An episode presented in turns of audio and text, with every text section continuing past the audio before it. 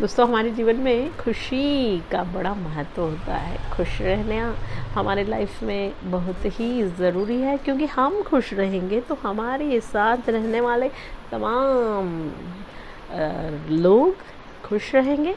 दोस्तों, खुश रहने के तरीक़ों की बात कर रहे हैं। आइए, मैं पांचवा तरीका आपसे शेयर करती हूँ। अगर आप लाइफ में हमेशा खुश रहना चाहते हैं ना तो दोस्तों, सभी लोगों से एक स्माइल के साथ बात कीजिए और दोस्ती करने का प्रयास कीजिए। इससे क्या होगा? इससे जहाँ आपको नए नए दोस्त तो मिलेंगे ही, जिनसे आप वक्त वक्त पर कई सारी चीज़ें सीख सकते हैं। और इसके अलावा दोस्ती करने से छोटी बड़ी परेशानियों को हल करने में भी बहुत बड़ी मदद मिलती है। जी हाँ दोस्तों तो खुश रहिए। हम मिलते हैं एक और ऐसे ही एपिसोड में। तब तक के लिए, tata bye take care see you